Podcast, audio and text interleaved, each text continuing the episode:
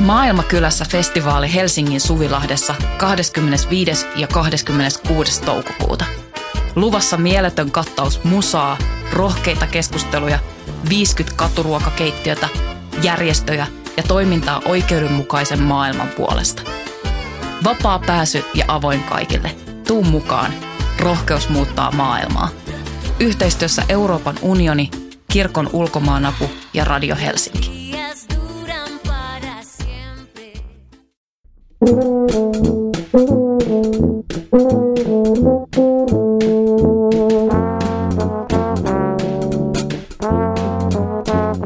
Tervetuloa Teatteripolitiikkaa podcastin pariin. Minä olen Voimalehden kustantaja ja toimittaja Tuomas Rantanen.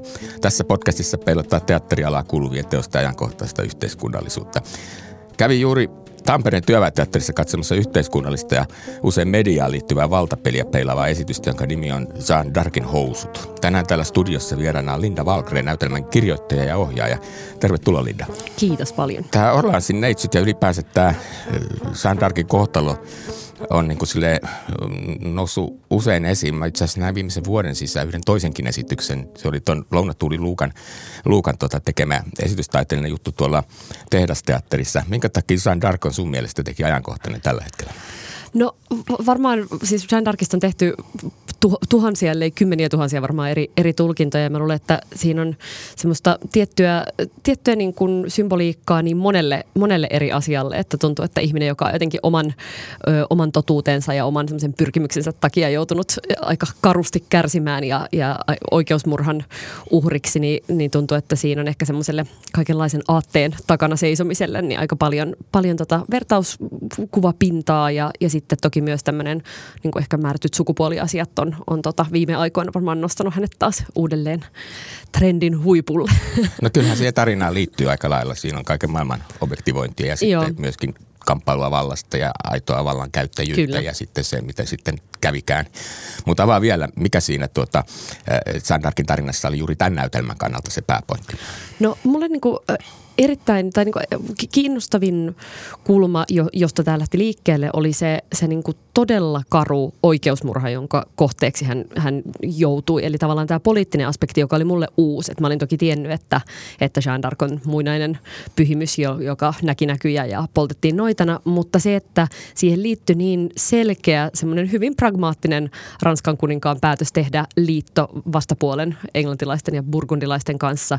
Ja että Jean d'Arc, joka oli ollut ensin hänelle hyvin hyödyllinen tämmöinen Ranskan joukkojen esikuva ja, ja sotapäällikkö, päällikkö, niin sitten se, että, että hän muuttukin yhtäkkiä hankalaksi, kun piti tehdä rauha, niin sitten tämä jotenkin suhmuroitiin selän takana ja laitettiin englantilaiset tuomarit pistämään hänet ainakin nyt hiljaiseksi, mutta sitten lopulta tosiaan ihan päiviltä, niin sitten tajus, että se on niin, se on niin räikeä, räikeä esimerkki siitä, mihin niin poliittinen pelaaminen voi, voi mennä pahimmillaan. Ky- kyllä, kyllä. Ja sitten se on siinä mielessä kiinnostavaa, että hän oli oma aikansa superjulkis, että siitä kirjoitettiin kirjoja ja siitä kirjoitettiin eh, kappaleita ja malattiin Tämä. tauluja, mutta sen lisäksi myöskin on tallella kaikki ne oikeudenkäyntipöytäkirjat. Että niin kuin tavallaan se, mitä siellä oikeasti tapahtui siinä tilanteessa, missä hänet sitten lopulta tuomittiin, niin, niin sitä voi niin kuin arvioida niin kuin myöskin niiden dokumenttien näkökulmasta. Siis ehdottomasti ja, ja siinä varmaan tämä, minkä mainitsitkin, tämä tavallaan medianäkökulma tai se, että, että sitä itse oikeudenkäyntitapahtumaakin seurasi kymmenet tuhannet ihmiset. Se, että hänen tätä sotaretkeään ja hänen näkyjään oli kuvattu erilaisissa lauluissa ja jotenkin niin kuin kansanjoukot katsoivat, kuka tämä on tämä 19-vuotias supertähti, joka, joka niin kuin on ensin koko kansan suosikki ja sitten pistetään, pistetään tota syytetyn penkille, niin se, että ne oikeudenkäyntipöytäkirjat on säilynyt hyvin tarkkaan sellaisenaan, myöskin tämmöiset saatteet, mitä tuomaristo on esitellyt, kaikki nämä Jannin vastaukset, jotka ottaen huomioon, että hän oli lukutaidoton ja muutenkin mm, aika ja 19-vuotias, 19-vuotias ja, niin on hirveän ja kaikkea tämmöistä, hu- että se ei ole ehkä ihan kaikilta osin oikeustoimikelpoinen sillä kriteerillä, millä hänet tuomittiin. Niin, kyllä. Ja sitten tietysti se, että tosiaan kaikkein niin kuin keskeisimmäksi sitten tämmöiseksi sy- syyllisyyden to- to- toteeksi kävi se, että hän ei suostunut luopumaan housuista tai niin kuin miehen asusta, jossa hän oli, mm. oli tota kulkenut, niin se oli tämmöinen Sehän kiinnostava kulma. On koko näytelmä otsikko liittyy just näihin housuihin ja tietysti sitä kautta sukupuolirooleihin Kyllä. kaikkiaan. Mutta niin kuin näytelmässäkin kuullaan, niin ihan omi sanoin kuvata vielä sen, että eihän se oikeasti sen housujen takia tullut tapetuksi, vaan nimenomaan tämän poliittisen salaliiton Juuri näin. yömäs. Mutta haluatko vielä avata sen? Jotain tuossa jo ehdit sanoakin. No varmaan just se, että kun häntä yritettiin saada kiinni niin monista tämmöisestä jotenkin opinkappaleiden loukkaamisesta tai Jumalan pilkasta, mutta hän onnistui väistää jotenkin uskomattomalla tavalla kaikki tällaiset eh, harhaoppisuuden niin kuin virheaskeleet siinä, että hän olisi kuvaillut vaikka jotenkin pyhimysten ulkonäköä kauhean tarkkaan tai, tai jotenkin ollut kauhean tietämätön raamatun asioista, niin sitten se, että, että tämä oli kerta kaikkiaan niin kuin luomisjärjestyksen vastainen rikollinen teko, että nainen pukeutuisi miehen asuun tai mies naisen asuun ja, ja sillä, siltä pohjalta sitten lopulta todettiin, että okei, että nythän on niin kuin uudelleen langennut syntinen, koska vaihtoi mm. vielä vankilassakin kerran hänelle annetun naisen asun miehen asuun ja se on mun mielestä ollut niin selkeä semmoinen jotenkin vallankäytöllinen ele ja tietysti heijastaa niin kuin sitten mm, mm. vuosisatoja siitä eteenpäin semmoista määrättyä. Niin kuin. Tätä koettua jumalaista järjestystä kyllä. sukupuolten välillä, niin se Jep. kyllä varmaan järkytti enemmän pistämällä päälle haarniskan eikä ne housut, mutta, niin Jep, kuin, kyllä. mutta että sama, sama tilanne, lopputulos kuitenkin se, että pois päiviltä piti saada. Ää, tässä näytelmässä niin on kaksi muutakin naishahmoa, jotka nousee oikeastaan ihan, ihan tuota tämän Jean Darkin rinnalle. Mm. Toinen on Anneli Jäätteenmäki ja toinen on Anneli Auer. Ja, ja tota, edellinen on tietysti entinen Suomen pääministeri, joka kahden kuukauden, kahden kuukauden pääministerikautensa jälkeen joutuu eroamaan tämän skandaalin, skandaalin takia. Ja sitten Anneli Auer taas muistetaan siitä, että hän oli hyvin pitkään syytettynä miehensä murhasta siitä kuuluisesta Ulvilan tapauksesta. Jos aloittaa tuosta Jätteenmäestä, niin eh, minkä takia sä ajattelit, että Jätteenmäki kannattaa nostaa nyt Jean Darkin rinnalle? Henkeä ei kuitenkaan mennyt pääministeriltä. Ei, ei, mennyt, ei mennyt henkeä, ainoastaan, ainoastaan tota salkku, salkku lähti, mutta äh, se oli taas semmoinen, mulla oli jotenkin niin teini-ikäisenä osu, osu niin kuin kovasti se, että ensimmäinen naispääministeri erosi niin nopeasti ja että ymmärsin kyllä, että tässä oli tapahtunut niin kuin salaisten papereiden vuotamista ja että silleen ei välttämättä protokollan mukaan menty, mutta tuntui siltä, että ohitettiin semmoisia niin e, isoja poliittisia asioita, joita hän oli yrittänyt tuoda sillä ilmi, eli tavallaan seurata omaa, omaa, omaa tuntoaan tai totuuttaan jollain tavalla. Ja että hän oli vaan liian hankala sille puolueelle siinä hetkessä ja oli ehkä jo aietta, aietta niin kuin toisen pääministerin nostamisesta valtaan. Ja se mitä mä oon siitä lukenut ja tavallaan keskustapuolueen sisältä erilaisia kommentteja tähän aiheeseen liittyen, niin tuntuu, että tässäkin oli semmoinen niin poliittinen, poliittinen peli, joka lopulta vaan päätyi siihen, että hänellä oli, oli heikoimmat kortit, niin siksi se tuntui kiinnostavalta kysymykseltä nostaa mm. esille. Niin ja niin kuin näytelmässä näkyy, mutta niin kuin muutenkin helposti nousee mieleen, että kyllä siinä sukupuolella oli tietynlaista merkitystä mm. ja korostui esimerkiksi just niistä median tavoissa kohdella vaikka Lipposta ja Jätteenmäkeä, että Lipposelle annettiin niin kuin aika lailla mahdollisuus toimia tämmöisenä yrmynä, joka kommentoi ylimalkaisesti asioita, kun taas Annelia hiostettiin niin kuin kaiken maailman asioista ja tästä nimenomaisestakin asiasta semmoisella tavalla, missä itse asiassa pihvi unohtui kokonaan. Kyllä, ja myös sitten joitain vuosia myöhemmin, kun Lipponen esim. vuosi lehdistölle tiedot Halosen ja Putinin sen aikaisista keskusteluista, niin hän vaan kuittasi ne, että souat ja siihen mm. ei sen enempää palattu, mutta Jättemäki mm. menetti oman, oman pestinsä, niin ehkä semmoista kaksinaismoralismia halusi tässä käsitellä ja, ja median valtaa tai sitä, miten näistä on kirjoitettu.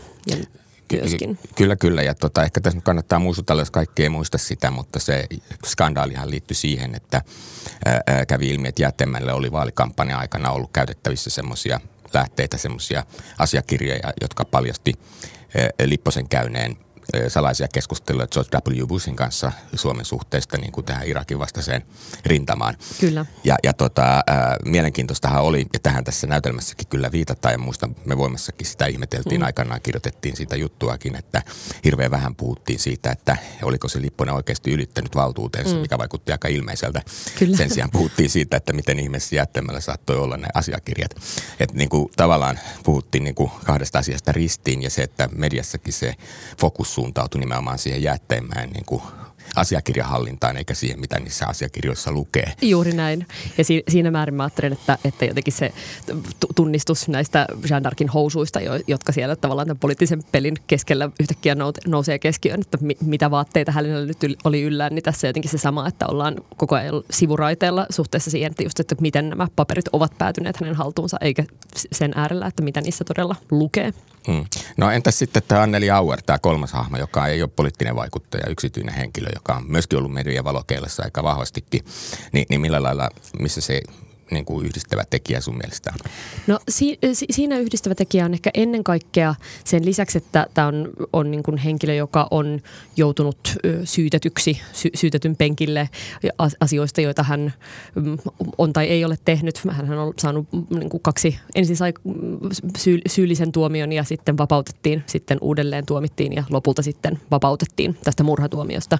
Mutta mä ajattelin, että tässä se on se, se niin kuin julkisen – mielipiteen ja median näkökulma, joka aika vahvasti ainakin niiden tutkimusten perusteella, mitä mä siitä luin ja toki sen niin kuin oman, oman niin kuin muistikuvani siitä, että miten, millaisia lööppejä olen lukenut, niin, hmm. niin hänet kirjoitettiin aika selkeästi syylliseksi ja se, että millä tavalla niin kuin lähdetään jotenkin rakentamaan tämmöistä jopa jotenkin arkkidemonista murhaajanaisen hahmoa ja että se jotenkin järkyttää kokonaista kansakuntaa, niin musta tuntuu, että siinä oli joku semmoinen semmoisen niin kuin, semmoinen lynkkausmentaliteetti, joka, joka niin kuin myöskin ohitti sen, että siinä murhatutkinnassa vaikka tapahtui hirveitä virheitä ja, mm, ja niin kuin tuntuu, että se oli sekava, sekava keissi ja on edelleen siis ratkaisematta, että sinänsä niin kuin tuntuu, että haluaa sitä, sen tuoda jollain lailla – tässä totuuskysymyksessä esille.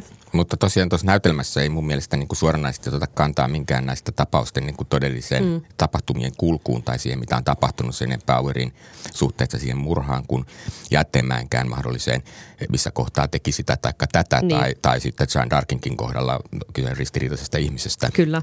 Että niin kuin pikemminkin ainakin itse tulkitsisin niin, että fokus on siinä, että miten näitä siinä tilanteessa on kohdeltu ja minkälaisia myyttejä ja narratiiveja niin kuin heidän niin kuin hahmonsa herättää siinä y- yhteisössä, joka sitä asiaa tarkkailee. Joo, ja juuri, muita vallankäyttäjiä. No, mutta sanoo omin sanoin vähän lisää tuosta noin, koska mun mielestä toi on musta kiinnostavaa. Joo, se on, toi on mielestäni hyvin, hyvin tota, tartuttu tuohon myös niin kuin niihin narratiiveihin ja siihen, että millä lailla, tai mua kiinnostaa se, miten näiden kaikkien henkilöiden kohdalla on lähdetty rakentamaan jotain totuutta, jotain semmoista mm. niin kuin, jälkipolville jäävää, jäävää niin kuin, oikeaa vastausta siihen, mikä on täysin mahdotonta todennäköisesti tietää, koska koska näissä kaikissa tapauksissa on, on niin kuin selkeästi monta, monta puolta. Ja ehkä kiinnostaa jotenkin se kysymys siitä, että onko, onko tällaisissa niin kuin historiankirjoitukseen jäävissä tapauksissa olemassa jotain niin kuin absoluuttista yksiselitteistä jotenkin oikeaa totuutta vai onko tämä kaikki sen, sen niin kuin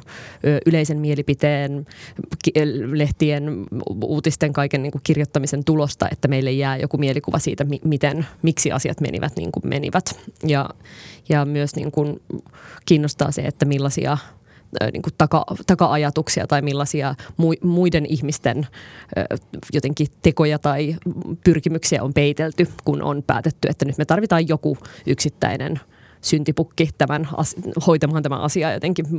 muiden mm. puolesta.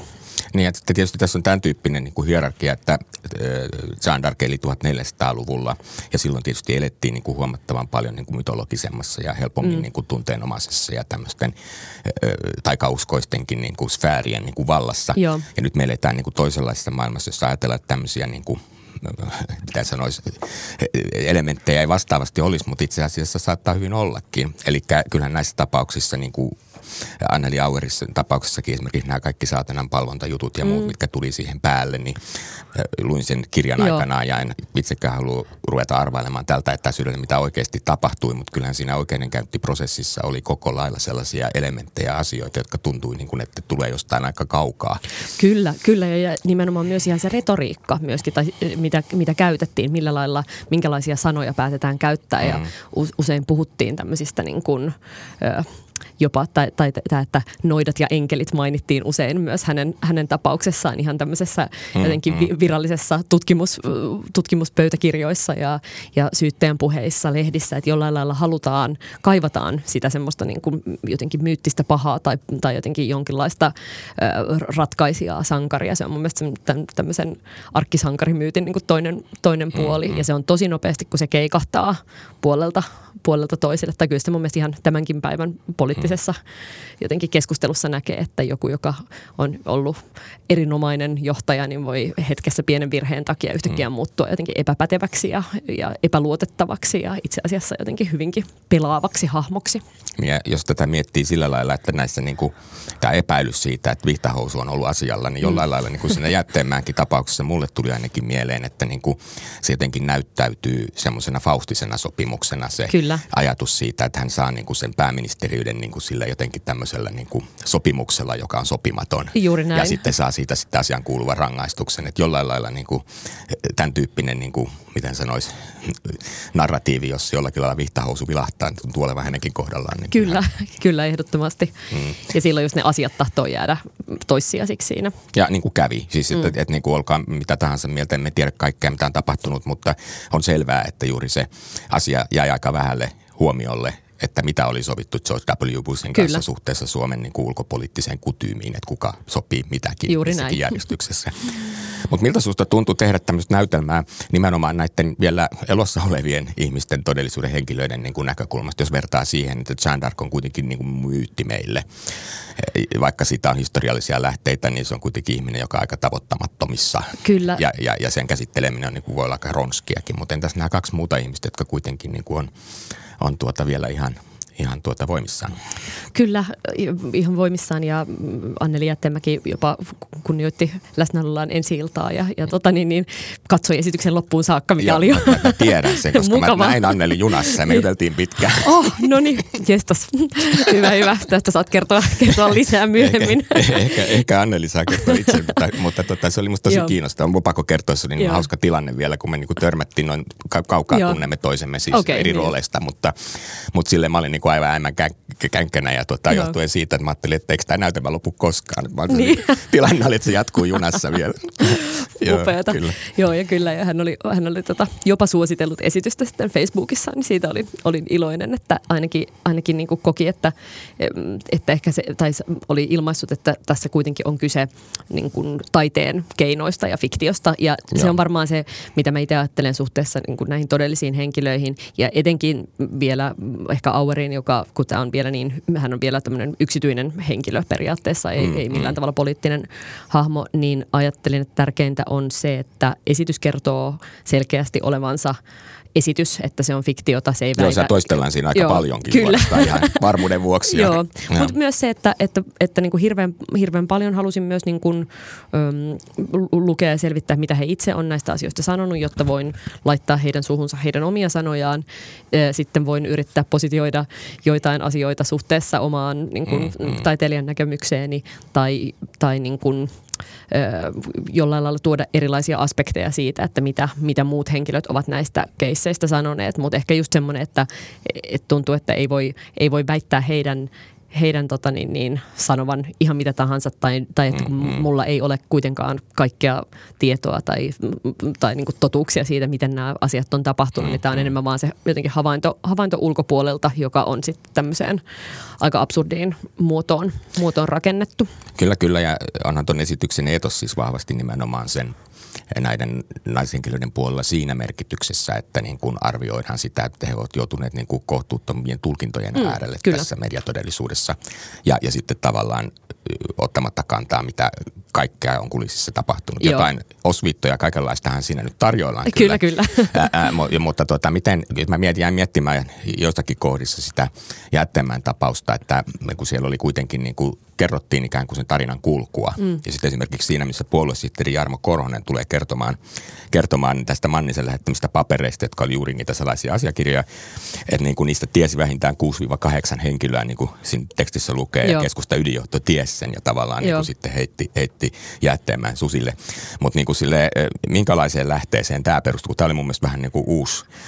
Tämä perustuu Jarmo Korhosen sitaattiin, jonka löysin, löysin tota, niin, niin, kahletessani internetin erilaisia erilaisia, erilaisia lähteitä läpi, että just kun luin, luin tuosta keissistä, niin, niin tämä on melkein sanasta sanaan, vaan hieman tiivistettynä se, mitä hän on itse aiheesta, aiheesta sanonut. Aivan mahtavaa, ja silloin joo. hänet todella voi siihen nostaa siis Kyllä, selkeästi. Joo. Mutta mulle, mä, mä niin kuin itse olen ajatellut ja muistelin sitä asiaa ja on pitänyt selvänä, että kyllä siellä niin kuin pojat on häärinyt, joo. häärinyt takalla ja katsonut, että tässä niin kuin jossain kohtaa kannattaa niin kuin, niin kuin tuota, oman puolueen puheenjohtaja ja pääministeri niin kuin silleen vaihdattaa. Mm. Ja näin nimenomaan. Mutta toi oli niin vahva tuo ajatus, että siellä on niin kuin tiedetty koko ajan niiden papereidenkin käytöstä. Joo, ja voihan se olla, että siellä on puolueen sisällä ollaan montaa mieltä ja jotkut muut varmaan ovat aivan eri mieltä tästä, mutta tämä oli ehkä semmoinen just se olo, mikä itsellä oli ollut, niin vahvistui sen myötä, että mä törmäsin tähän, Joo, ja tähän on, hänen se, kommenttiinsa on, aiheeseen. Ja kun hän tulee tosiaan sinne lavalle sen kertomaan samalla Joo. tavalla, jos hän on netissä sen kertonut, niin Joo. se on.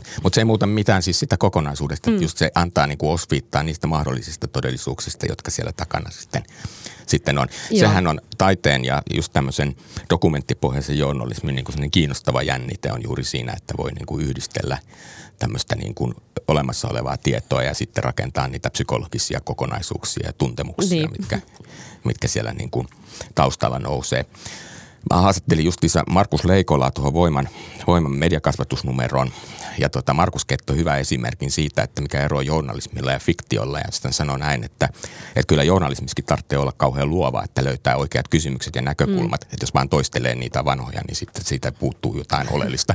Mutta sitten se toinen puoli, että miltä fiktio voi päästä vielä lähemmäs todellisuutta, kun journalismi on se, että jos me ajatellaan vaikka äh, Trumpia, mitä mm. Trumpin päässä liikkui silloin, kun Kapitol vallattiin, niin eihän me sitä voida niin kuin millään lailla mistään faktoista niin. lukea. Mutta jos me tehdään siitä näytelmä, että miltä se tuntuu, Ni, niin silloin me mm. voidaan ehkä löytää niin kuin, ja välittää ihmisille myöskin niitä mahdollisia tuntemuksia paljon tarkemmin. Ehdottomasti. Ja sitä mä niin kuin ehkä lähdin tuossa hakemaan tai toivomaan, että, että tämä esitys ei, ei niin kuin anna välttämättä mitään vastauksia, mutta mä toivon, että se haastaa niin kuin katsojan ylipäänsä pohtimaan sitä, mitä näkee ja lukee ja miettimään tavallaan semmoisia mahdollisia, mahdollisia niin kuin syy-seuraussuhteita ja, ja to- toimintaa ja erilaisia tämmöisiä pyrkimyksiä, mitä, mitä tota, medioilla ja ihmisillä saattaa olla, kun he otsikoivat asiat tietyllä tavalla. Että joku semmoinen niin vähän kriittinen, kriittinen katse, niin toivottavasti heräisi. Kyllä, kyllä. Ja mä tykkäsin tuossa näytelmässä erityisen paljon siis sitä yhdestä kohtauksessa, missä taas, niin se oli useampikin saunakohtaus. Mm. Niin oli yksi tämmöinen saunakohtaus, missä nämä kaikki äijät, jotka oli tehnyt niin kuin niin kuin tota, väärin näitä naisia kohtaan. Siellä ne niin kuin pojat saunoa ja sitten ne niin kuin mm. toteaa, että olisi vähän kenkkuu ja hankalaa, että niin kuin taas sijahtaa kiuas, kun ne sanoi, että vuoron perään avautuu. Että niinku, ei se mitään henkilökohtaista ollut, mutta se oli vain politiikkaa, että mitä Kyllä. todettiin päiviltä se yksi tyttö sinne rovioon heitettiin ja toinen kertoo sitten tässä tapauksessa niin kuin keskustapuolueen, oliko se se Meppi Takkula, joka siellä niin kuin sitten jollain lailla toteaa kanssa, että kyllä me vähän kenkusti tehtiin sille meidän Annelille. Mutta pakko, kun tämä oli tätä politiikkaa. Vuoron Joo. perään kaikki ja sitten se peitepoliisi Seppo sitten vuorostaan Auerin kanssa, että niin kuin tämäkin oli jotenkin välttämätön.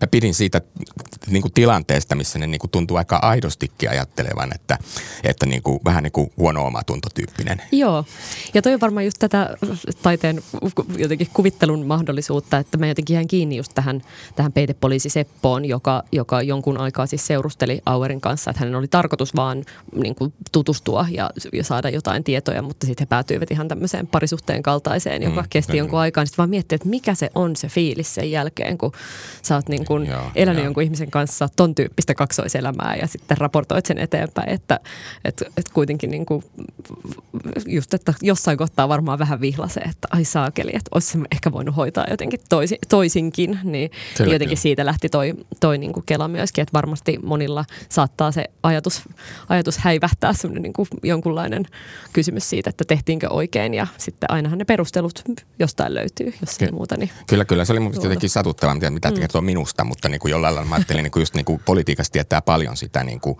tilanteita, missä toimitaan oikeasti niin kuin hyvin epäreilusti mm. joitakin ihmisiä kohtaan. Ja, ja niin kuin se oli niin kuin tunnistettava se semmoinen niin kuin katumuksen olo, vaikka siinä oli näitä krokotiilin kyyneleitä ja oltiin vähän niin kuin sillä niin kuin tekopyhiä, mutta että siinä oli myöskin semmoinen pieni tunne siitä, että niin kuin, tämmöistä varmaan onkin. Joo. Että ne miettii, miettii niin kuin näitä juttuja. Kaikki paitsi tässä samassa kohtauksessa lauteella Jean-Marie Le Pen, uusi oikeisto ranskalainen tähti, joka toteaa, että hän ei kyllä niin kuin mitenkään niin kuin oikeasti häpeä yhtään mitään, että ollaan vaan tässä tämä Jean tarkoitettu niin kuin omia asioiden, niin kuin, omia asioiden käsikassaraksi ja surutta ja näin. Et, et niin kuin sillä, että siinä oli myös semmoinen hauska jännite, että vaikka en tiedä kuinka paljon se Lepenistä itsestään kertoo, mutta on myös poliitikkoja, jotka ovat aivan äärikyynisiä, joille ei ole hetkenkään ajatusta, että niin kuin tehtäisiin väärin, jos tehdään väärin. Joo. Kyllä, kyllä.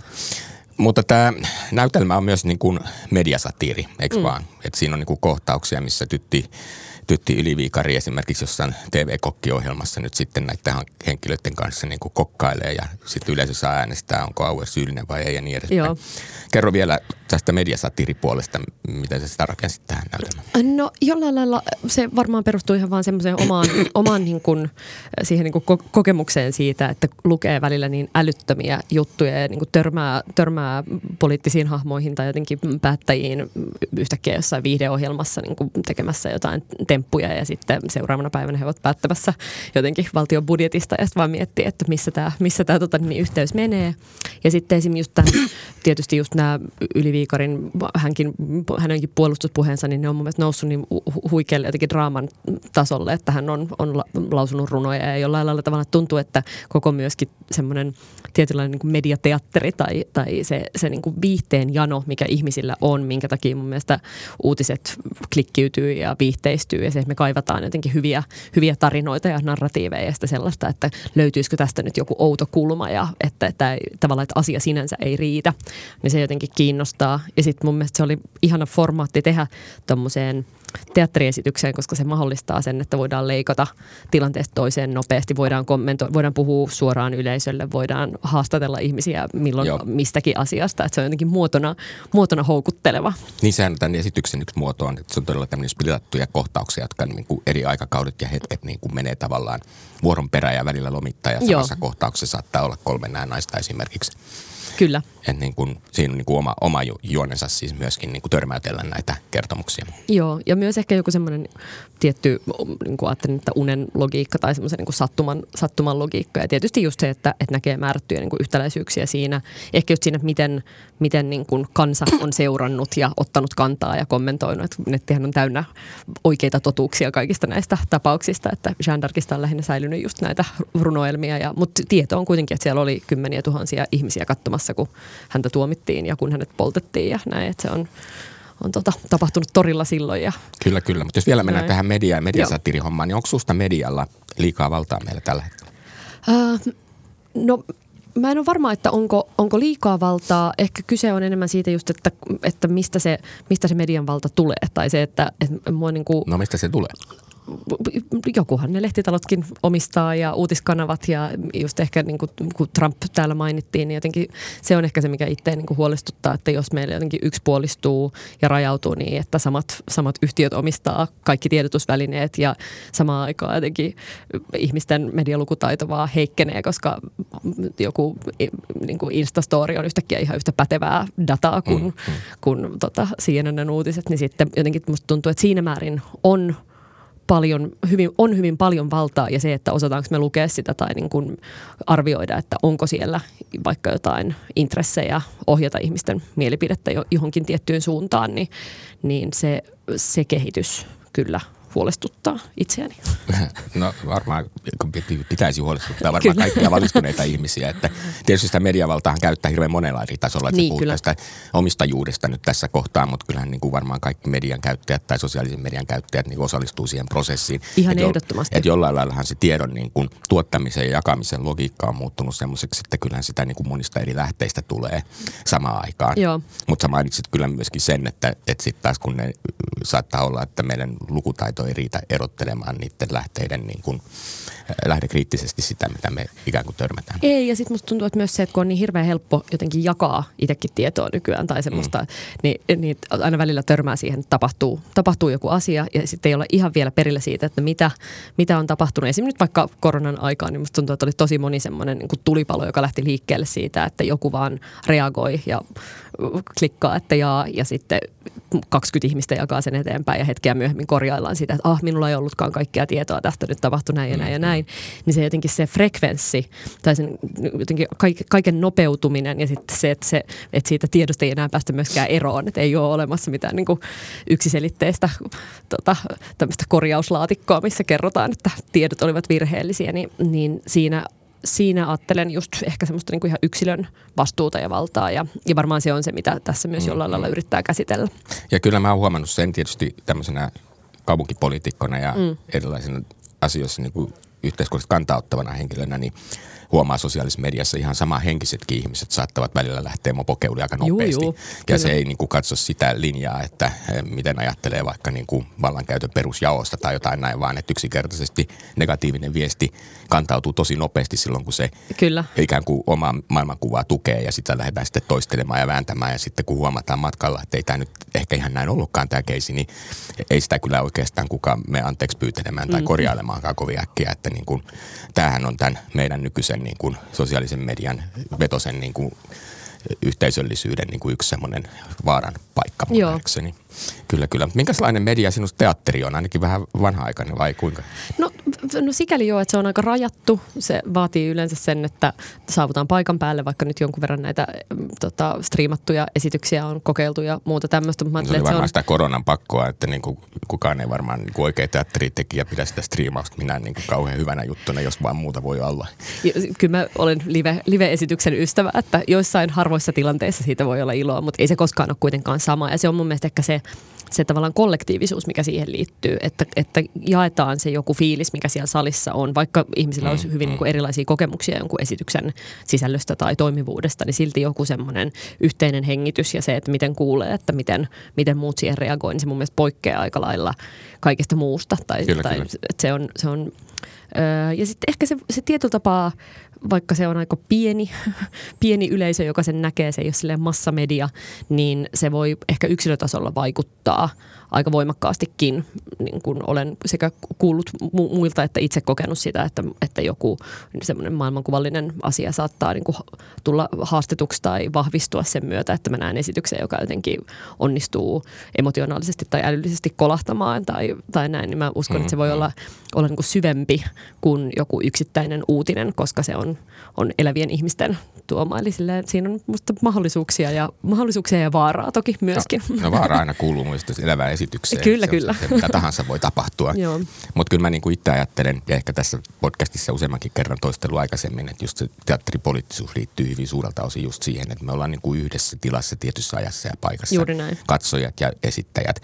Ja, ja silloinkin, kun se esitys ei niin kuin millään lailla ole kirjoitettu poliittiseksi, niin se, mitä ihmiset oikeasti mielessä ajattelee sillä hetkellä maailmasta juuri mm. sillä hetkellä, niin se niin kuin punkee sinne väliin. Joo. Et niin kuin kuka, kukin omalla tavallaan, mutta ne hetken ajatukset siitä, mikä on oikein ja väärin tai miten asiat on, niin, niin, niin tota, ne tulee niin kuin vertauskuvina ja suoraan sitten sen näyttämöllä nähtävän maailman kanssa rinnakkain. Joo. Ne on niin kuin, ikään kuin semmoinen suodatin tiedostamaton tai tiedostettu. ja, ja sen takia me eletään niin kuin siinä suhteessa niin jotenkin aktiivisemmassa ja vielä vuorovaikutteisemmassa kuin monen muun taidelajin äärellä. Joo, Joo kyllä.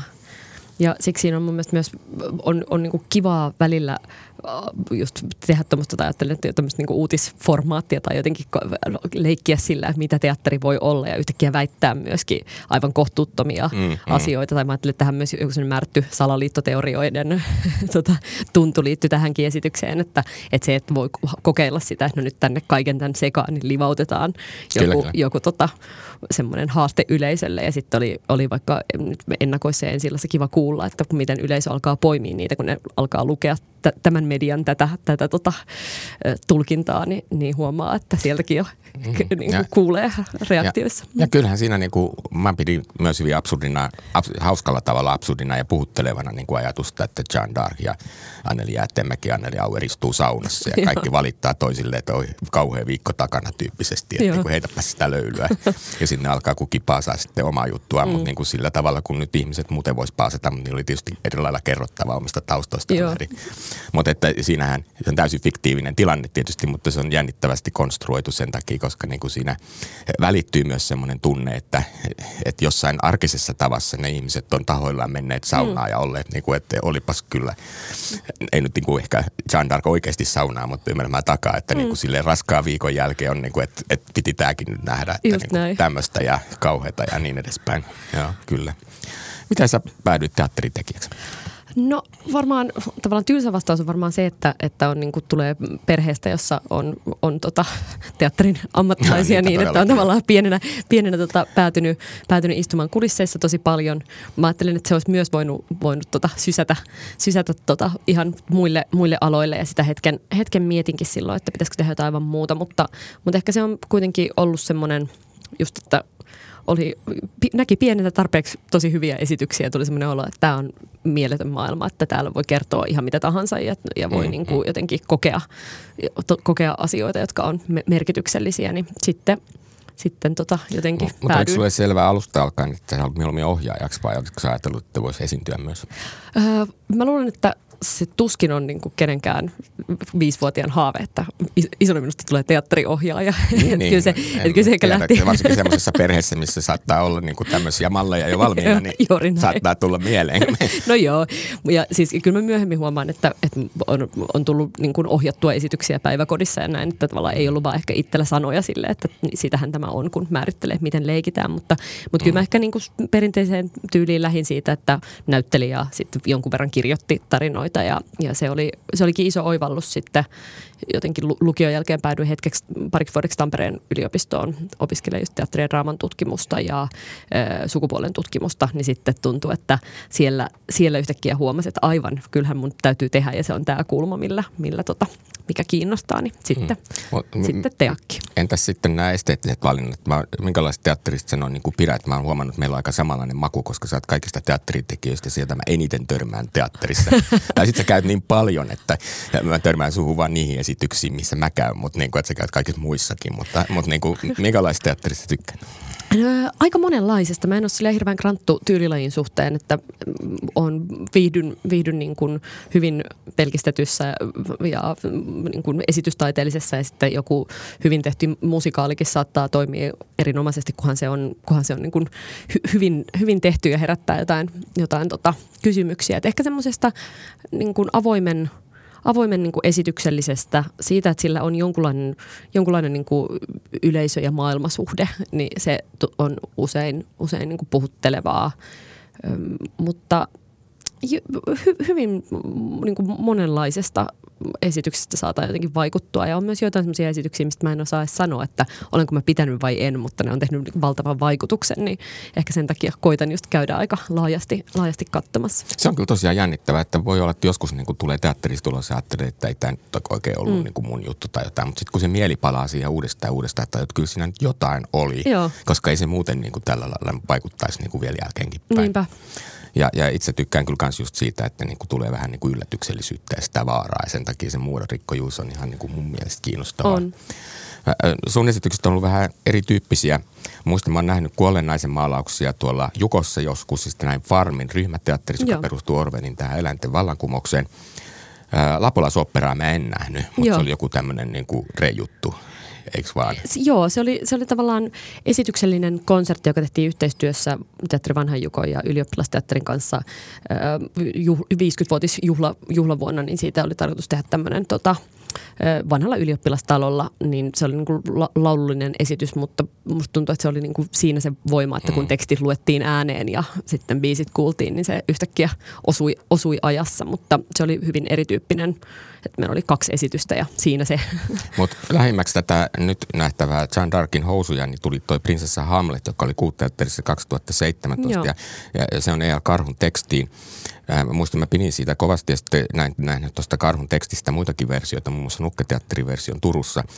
Ää, ää, ja se on musta niin kuin tosi kiinnostava myös semmoisena jonkinlaisena niin kuin media, mm. media niin kuin vallankäytön analyysinä ja siinä se sukupuolirooliasetelma on ihan kärjissä tietenkin myös. Joo, kyllä. Että niin kuin Hamlettiin suhtaudutaan vähän eri tavalla tässä kuin alkuperäisessä tekstissä osin johtuen sukupuoleen. Juuri näin. Mutta haluatko vähän miettiä tämän prinsessa Hamletin ja tämän Jean Darkin housujen niin kuin yhteyksiä tai eroja, että millä lailla. Tässä on tietysti niin. tässä uudessa sun oma teksti, mutta, niin kuin, mutta teemastossa on paljon samaa. Teemastossa on paljon samaa ja varmaan just sen takia se kolahti niin, niin isosti se toi Elkarhun teksti, kun mä sain sen, sain sen lu- luettavaksi. Mä ohjasin siitä ensin lukudraaman lavaklubille ja sitten tämä kuuteatteriesitys ja. oli sitten tavallaan vielä eheämpi tuotos.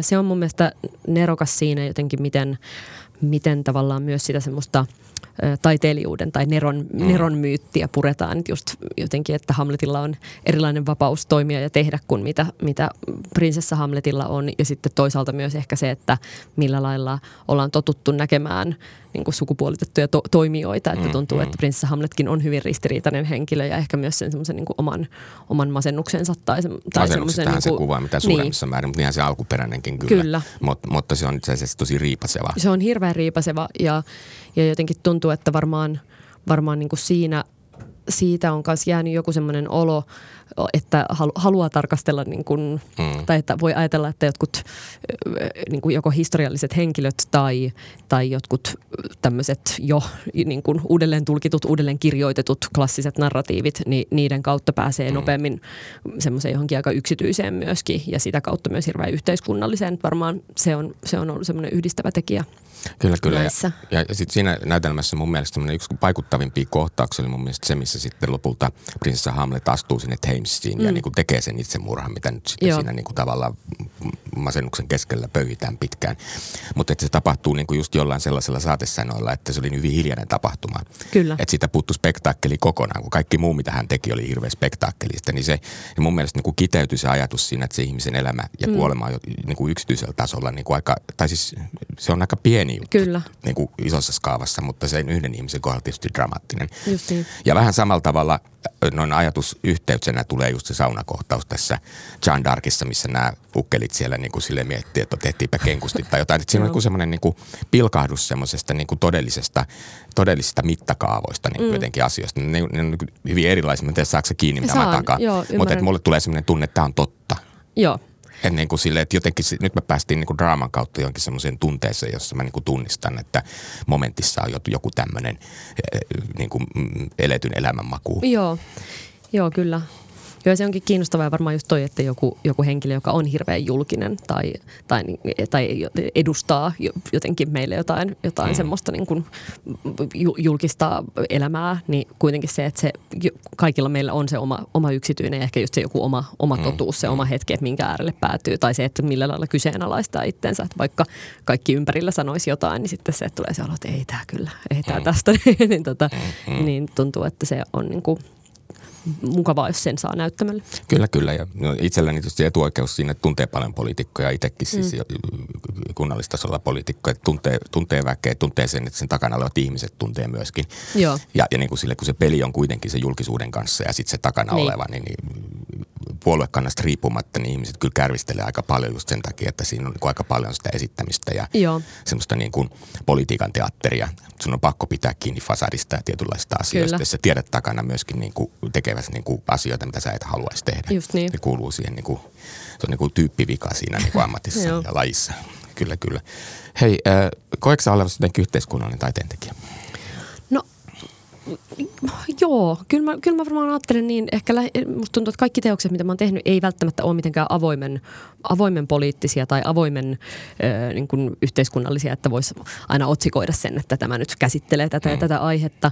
Mutta musta tuntuu, että, että melkein kaikki teokset, mitä mä oon tehnyt, niin on jollain lailla niin kuin rakenteiden äärellä ja semmoisten mm. niin kuin, ihmisistä yhteisöissä ja joidenkin tämmöisten just rakenteiden pakottamina ja että sitten yrittää purkaa sitä, että miten miten, miten he niissä toimivat tai millaista, millaista ne jotenkin, mitä se aiheuttaa, että meillä on määrättyjä konstruktioita, niin sitten sikäli uskon, että jopa ne yksityisimmät on aika yhteiskunnallisia ja kyllä mä niin kuin sitä kautta sen aina, aina niin kuin peilaan. Eli joo, voisin katsoa ja, tämä näytelmä on niin kuin lähtökohtaisesti aika tämä on, kun se on vallankäytöstä. On, niin kuin on, on. Tämä on mun mielestä ehkä yksi niin kuin, silleen, suorimmin ja avoimimmin mm, mm. Juttuja, mitä on, on niin kuin tehnyt. Niin siinä saunakohtauksessa Jäätteenmäki samalla, kun se heittelee sitä löylyä sinne niin kuin varsin kiivaasti, niin se alkaa syyttää kaikesta kapitalismia, joka Kyllä. kuulosti musta niin kuin kepulaisesta ihan hauskalta. Ja, mutta tuota, ja mitä sä haluat sillä sanoa? No ehkä tuossa jotenkin se, se niin kuin tietysti se heijastaa varmasti mun omaa, omaa maailmankuvaa ja sitä niin kuin kysymystä siitä, että miksi meillä on määrätyt rakenteet ja että, mm. että jotenkin semmoinen, että koko tämä Jean d'Arcinkin tapaus ja se satavuotinen sota, mitä silloin käytiin, niin kävi, liittyi lähinnä siihen, että kasvatetaanko puuvillaa vai karjaa että, ja että kenellä on mitkäkin alueet. Että jotenkin se semmoinen kaiken poliittisen junailun takana yleensä on olemassa joku tämmöinen niin omistajuuskiista mm. ja ja sitten tuntuu, että on niin kuin vuosisatoja rakenneltu erilaisia systeemejä, että joilla saadaan kapinat pysymään ruodussa, niin ehkä, ehkä tässä tapauksessa ajattelin, että se, se kiteytyy niin kuin siihen sukupuolen asemaan eri, eri aikoina ja siihen, että millä tavalla yritetään jotenkin vaientaa tai, tai peitellä. Mutta mä ajattelin, että se on semmoinen kohtuuton, kohtuuton henkilökohtainen väite, jonka, jonka tota voi heittää ilmoille ja ihmiset saa sitten, sitten siellä katsomassa paheksua. Että. Kyllä, kyllä. Ja, ja, ja Anneli Auer ja Jean Dark ei ollut ihan niin kuin messissä siinä, että niillä oli niin kuin vähän niin kuin omat agendat. Oli, joo, että, kyllä. Että ne niin kuin ajatteli sitä asiaa sitten vähän toisia reittejä. Mutta se oli mun mielestä myös aika hulvatonta, jos sen asian sillä kyllä, lailla ajattelee, että tämä poliitikko nyt innostuu tästä, tästä kulmasta ja näin päin pois.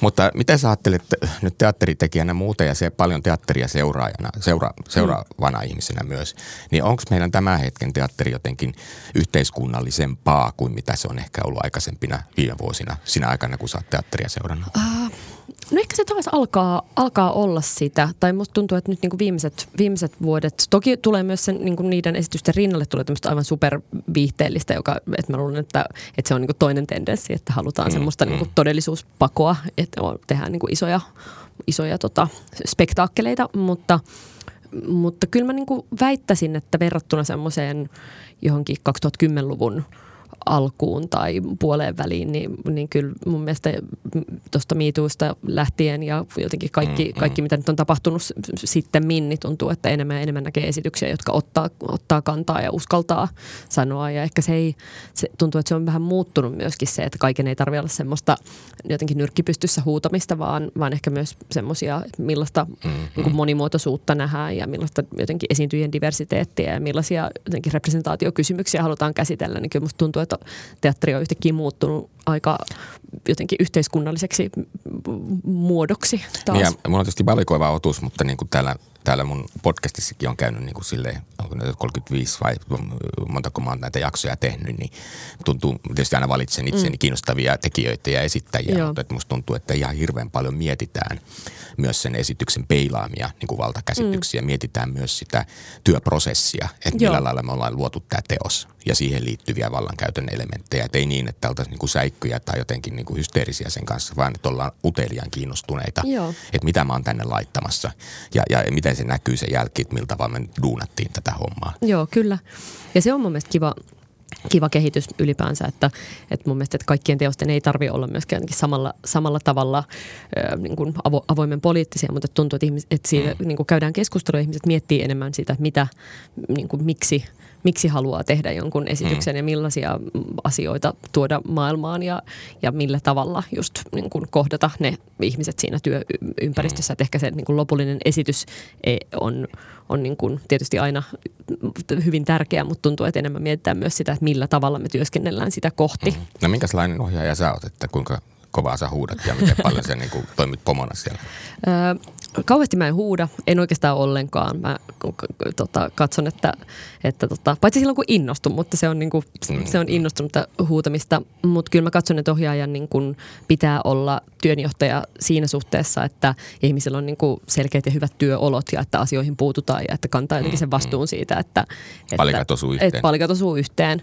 Mutta kyllä mä oon niin kuin, hirveän työryhmälähtöinen. Mä aina sanon kaikille yleensä ekoissa treeneissä, että mulla on hyvin selkeä niin kuin, haave ja mielikuva siitä, että millainen tästä esityksestä esityksestä voi tulla, mutta että se tulee vaatia sen, että me kokeillaan miljoona kertaa ja niin kuin improtaan ja tehdään siellä, jotta mm. pääsee niin kuin sitä kohti. Minusta on kiinnostavampaa, että siihen tulee kaikki ne esiintyjien kerrokset myöskin ja jotenkin se sen prosessin, että se näkyy siinä, millä mm. tavalla ne asiat ilmastaan, kun että yrittäisin niin kuin saada suoraan sitä jotenkin omaa blueprinttiä sinne tota, näyttämölle. Mutta ehkä semmoinen, ajattelin, että, että tota, ihan, ihan niin kuin, selkeä, mutta ihan mukava työkaveri olen. mistä, aiheesta sun mielestä pitäisi teatterissa, mitä pitäisi käsitellä enemmän? Nythän tietysti mä arvaan, että vaikka median vallankäyttö ja näitä, mitkä sulla tässä ohjelmistossa on ollut, mutta, niin kuin, mutta haluatko vielä niin kuin fokusoida? Mistä sä haluaisit nähdä niin kuin muiden tekemään tai mistä sä ajattelet itse tekevässä? No jotenkin kiinnostaa totta kai niin tämä aika, joku semmoinen niin kuin – mä en tiedä, miten näitä tämän, tällä hetkellä niin kuin olevia jotenkin sodan ja ö, luontokadon ja, ja jotenkin ilmastokriisin ja erilaisten niin kuin kauheiden asioiden niin kuin käsittelyä voisi teatterissa jatkaa niin, että se ei ole kyynistävää tai lamauttavaa, Mm, mm, vaan jotenkin, niin kuin, että ehkä joku semmoinen niin kuin lempeyden ja kohtaamisen ja sen, sen niin kuin tavallaan yhteisöllisen mu- muodon vahvistaminen, niin se kiinnostaisi ja siitä haluaisin nähdä esityksiä. Ja sitten tota, yksi, yksi tota, niin, niin, tuttu sanoi vaan siitä, että, että hän haluaisi nähdä vaikka esityksiä siitä, että vääjää, se vääjäämätön tavallaan loppu tai että se kuolema on jollain lailla tulossa, mutta että niin, että se ei ole tavallaan kauhea asia, vaan joku semmoinen, niin kuin, että jotenkin käsitellä sitä, niin, niin se jäi jotenkin mieleen, että tämä, tämä on niin kuin kiinnostavaa, että pitäisikö niin kuin hyväksyä joku semmoinen totta, että me ollaan ihan hirveässä kriisissä, niin mitä siitä voi, voi niin kuin saada muuta kuin, kuin just jonkun niin kuin kyynisen, kyynisen mielen, vaan just se, että jotenkin syleillä sitä, sitä tota vääjäämättömyyttä. Kyllä, kyllä tässä. vaikeiden asioiden käsittely. Mulla on itselläni semmoinen taipumus ollut, että kun elämässä on niin tämmöisiä kovasti niin kuin raskaita asioita mietittävänä, niin mä käyn mielelläni katsoa tragedioita, joskus komedioitakin sen takia, mutta että ne vähän niin kuin mieltä ehkä avaa jollakin lailla, mutta ennen kaikkea jos tragedian kautta eh, kuvataan se elämän niin kuin perusjuttu jollain semmoisella tavalla, jossa mä pystyn niin kuin vierestä katsomaan vähän Joo. sen ja sitten eläytymällä niin kuin ikään kuin mm, jopa löytämään niin kuin tunnetasolla mm. ratkaisuja ja käsitellä niitä asioita, Niin. jotka vaivaa mieltä. Että se on mun mielestä niin kuin teatterin kanssa myös aika terapeuttinen On. niin kuin mahdollisuus ja muu. Joo. Mutta voiko taiteen kautta vaikuttaa? Kyllä mä uskon. Tai siis vois. Johan siitä niin kuin miljoona erilaista esimerkkiä historiasta, just, että miten, miten joku, joku taideteos on yhtäkkiä, yhtäkkiä saattanut niin kuin jotenkin avata ihmisten silmiä tai vaikuttaa, tai että se on niin, kuin niin vaarallinen, että tämä täytyy nyt Kieltää. Tämä täytyy nyt kieltää tai, tai äm, niin kyllä mä, kyllä mä niin kuin ajattelen, että parhaimmillaan taide on, voi niin kuin olla sekä vaikuttavaa että va- vaikuttavaa siinä mielessä, että se, se, se tota, voi olla. Ainakin ihmiseen Niin. vaikuttavaa. Sehän se kai taiteen idea, että jos se nyt millään lailla kosketa, niin eihän Niin. silloin niin kuin, ehkä niin kuin täytä sitä taiteen minimimääritystäkään, mutta, Niin. niin. Kuin, mutta et ajattelen, että voiko taiteella manifestoida jotain sellaista muutosta yhteiskuntaa ja ihmisten ajatteluun. Voi mun mielestä niin kuin tavallaan sekä aiheiden ja muodon puitteissa, mutta sitten toki just myös siinä, että millä lailla sitä tehdään ja jotenkin se, että se on niin kuin harvoja mun mielestä semmoisia hyvin... Öö, jotenkin, e- e- sehän ei ole kauhean tuottavaa. Siihen menee, menee hirveästi resursseja ja ihmisten aikaa ja sitten lopputulos on jotain hyvin, hyvin niin kuin abstraktia tai mun mielestä sitä ei voi mitata, mitata jossain niin kuin katsojamäärissä tai rahassa tai tällaisessa, vaan että se, se niin kuin, mitä taiteesta saadaan on, on niin kuin yleisinhimillisempää ja, ja niin kuin itsessään arvokasta. Plus se, että just, että kyllähän se on mahdollisuus niin kuin muokata tai vaikuttaa ihmisten ajatteluun ja tunteisiin ja siihen, että miten, miten jotenkin kohdataan tai mi- millaisia valintoja tehdään. Niin kyllä mä ajattelen, että se on hyvin semmoista ruohonjuuritason myöskin Mm-hmm. ää, jotenkin lähivaikuttamista. Niin ja kyllähän kun aina taiteen ajatella, jos ihminen niin kuin irrottautuu siitä arjen rutiineista mm. ja niihin liittyvistä ajatustottumuksista ja sulattaa jonnekin toiseen todellisuuteen, jossa on kuitenkin merkityksellisiä asioita laitettu sinne. Kyllä. Tämä on se olettama, että menee katsomaan sellaista esitystä, jonka tarkoitus ei ole jättää aivot narikkaa, vaan että niin. se jollain tavalla niin kuin tuottaa jotain uutta tunnetta ja ajatusta, niin, niin kyllähän se nyt luulisi vaikuttavan. Joo, joo, ehdottomasti. Kyllä, kyllä. Hei, aletaan lähestyä loppuun. Mä voisin vielä kysyä, mitä sulla on seuraavaksi tulossa? Että sen mä jätin mainitsematta tarkoituksella, että sä oot nyt ollut mukana niissä Red Nose Company jutuissa. Joo, Ja, ja olit ohjaamassa Aleksis Kiveä, joka sai kaiken maailman palkintoja onneksi sullekin. Kiitos. Eikö se ole tiedon julkistamisen valtion palkinto? Joo. Mikä? Kyllä, kyllä. Ja, ja ne, sehän on mainiota omanlaistaan teatteria kyllä. e, e, muotokieleltään ja muuten. Mutta kerro, mitä sä oot tekemässä tällä hetkellä muuten. No, tällä hetkellä mä, tota, mä kirjoitan yhtä uutta, uutta tekstiä, niin se, en tiedä vielä milloin, milloin se, tulee johonkin semmoiseen nähtävään muotoon, mutta, mutta on ajatellut, että annan itselleni aikaa kerrankin myöskin kirjoittaa vailla, vailla painetta, niin semmoisista jotenkin, no jälleen tämmöisistä henkilökohtais-yhteiskunnallisista asioista käsin. Haluatko paljastaa yhtään, niin kuin, että minkälaisia viitepisteitä, vai onko kaikki salaisuus, joka paljastuu meille sitten vuoden päästä? On tää, tota, ehkä siinä on, on, on tämä tietysti vielä hyvin, hyvin tota, niin, niin salaista, mutta katsotaan, katsotaan tota, jotenkin ehkä liikkuu semmoisen taas näin niin kuin tavallaan määrätyn niin kuin sukupuolen ja vallan ja ehkä niin semmoisen niin kuin vapauden äärellä. Että mm, vähän mm. tota, niin kuin jotenkin tuolta Nabokovin Lolitan ja vampyyritarinoiden maailmasta ehkä lähtee no kumpuamaan. Ja tästä saa jo kaikenlaisia ajatuksia. Vapautus kuulostaa tässä jollain lailla tämän Jean d'Arc, joka kuitenkin niin kuin vähemmän vapautui, Joo. jos ei ajatella metafysiikkaa, niin, tota, niin siinä, siinä mielessä niin kuulostaa kiinnostavalta. Joo, joo, saa nähdä mihin, mihin tota reitti vie. Mutta sitten suunnittelen myös yhtä tulevaa esitystä, joka, joka tulee ensi syksynä ja sitä en vielä uskalla paljastaa. Mm. Mutta, Entä onko teillä no. kloonien kanssa jotain tekemistä? No nyt meillä pyörii siis, Aleksis Kivi no, kiertää, vaikka, kiertää vaikka missä ja toivottavasti pyöriikin, pyöriikin pitkään, mutta tota, tällä hetkellä niin annamme sen, sen rullailla, mutta katsotaan, eiköhän tässä jotain Joo, kun niillä on varastossa, kehitellä. nehän pyörittää niitä vanhojakin pätkiä, niin tota, siinä on kyllä pojilla hommaa. Että, on, on, on, on kyllä. kyllä. kyllä. Kyllä, kyllä. Ja nythän sieltä on tulossa taas se mieletön on tulossa ensi iltaan nyt aivan tässä ensi viikolla. Joo, samasta, samasta tiimistä, mutta vähän kyllä. eri tekijät. Mä oon kanssa ajatellut mennä sinne, Joo, sinne tuota noin. No, eiköhän me olla tässä aika lopulla, mutta mä voin taas kiusata sua niin kuin edeltäjiäsikin kysymällä aina sen inhottavan kysymyksen. Mikä on taiteen merkitys? Ah, taiteen merkitys on, äh, on tuntua, herättää, herättää niin kuin ajatuksia, herättää olemaan maailmassa jotenkin niin kuin os, osana maailmaa ja muiden kanssa. Se on ehkä mulle se kaikkein tärkein. Se kuulosti hyvältä. Te vastaatte kauhean hyvin näihin kysymyksiin. Tämä on ihan innoittava kysymys, mutta niin kuin siitä huolimatta joka kerta niin mä aina niin kuin poistun täältä niin kuin hyvällä mielellä, kun mä ajattelin, että mä taas saanut jotain kuulla. Kiva. Hei, tähän onkin hyvä päättää. Tämä on siis Teatteripolitiikkaa podcast, jota kustantaa Voimalehti. Minä olen Voimalehden kustantaja ja toimittaja Tuomas Rantanen ja tänään olemme keskustelleet John Darkin housut näytelmän kirjoittaja ja ohjaaja Linda Valkrein kanssa siitä, miten mediavärittämässä valtapeleissä usein fakta ja fiktion erottelu on vaikea. Puhuttiin kyllä aika paljon muustakin. Kiitos kuulijoille ja kiitos Linda sinulle. Kiitos. Kuulemme. Ja seuraava kerta.